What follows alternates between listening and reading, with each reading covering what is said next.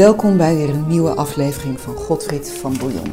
Het is een stralende lenteochtend en vanochtend op mijn wandelingetje door de tuin zag ik overal daslook staan. Ik heb handenvol geplukt en ik ga daar vandaag een pesto van maken. En die pesto is er een ideale basis voor allerlei andere gerechtjes.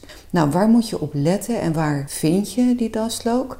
In Amsterdam vind je het eigenlijk in bijna alle stadsparken, eh, Frankendaal, maar ook de rustige paadjes helemaal aan de zijkant van het Vondelpark staan er helemaal vol mee. Als je daar gaat plukken, houd er rekening mee dat er ook veel honden lopen en dat je je daslook dus wel eventjes goed moet wassen. Nou, wat heb je nodig? In dit geval gaan we een flinke portie maken en ik heb daarvoor vijftig gram daslook afgewogen. De daslook is nog vroeg in het seizoen, heeft nog niet gebloeid, dus hij is flink pittig, lokig van smaak. Maar ik voeg toch ook nog één teentje knoflook toe. Dan gebruik ik in dit geval vijftig gram blanke amandelen, maar dat zouden net zo goed pijnboompitjes kunnen zijn of walnoten of een mix van die drie.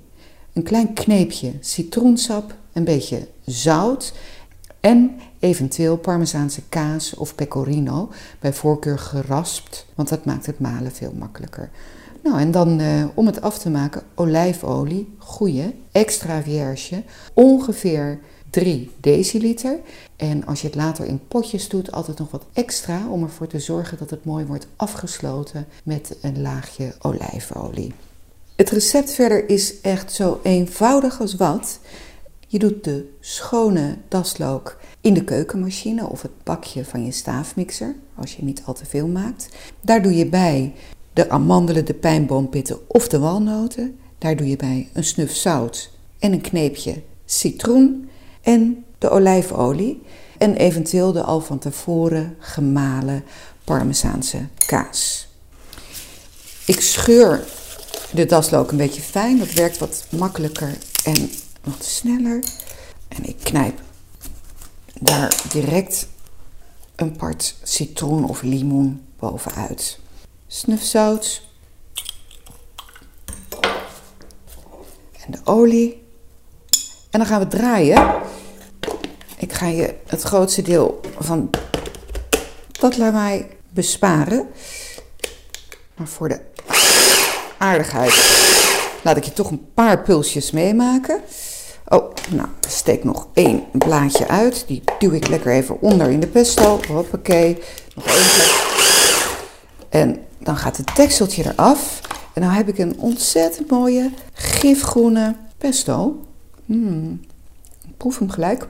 En het is zo simpel als dit. Het is perfect. Eventueel naar smaak voeg je nog wat extra citroensap toe. Een beetje extra zout zou kunnen. Als je het lekker vindt, dus die extra kaas. En dan heb je je pesto klaar om bijvoorbeeld over een pasta te doen. Of er een broodje mee te besmeren. Of, en dat vind ik altijd heel leuk, als ik het bewaard heb, dan gebruik ik het later om pasta mee te vullen. En dan gebruik ik de pesto samen met een uh, mooie verse kaas of uh, wat extra grof gehakte spinazie en wat ricotta bijvoorbeeld. En dan maak ik daar prachtige tortellini of mezzalunen mee en die kook je. En dan kan je daarbij weer een dot pesto serveren. En zo heb je op een goedkope, makkelijke manier weer een hartstikke leuk receptje. En voor je nou direct aan de slag gaat, nog even het volgende.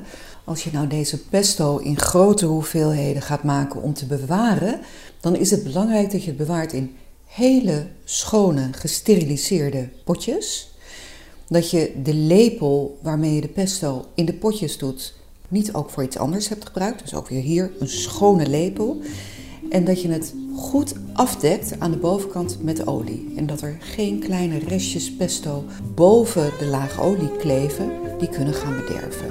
Als je dat zo doet, moet je het echt wel, ik vind het altijd moeilijk om dat te zeggen, maar in de koelkast één tot twee weken zeker kunnen bewaren. Nou, eet smakelijk en uh, tot de volgende keer.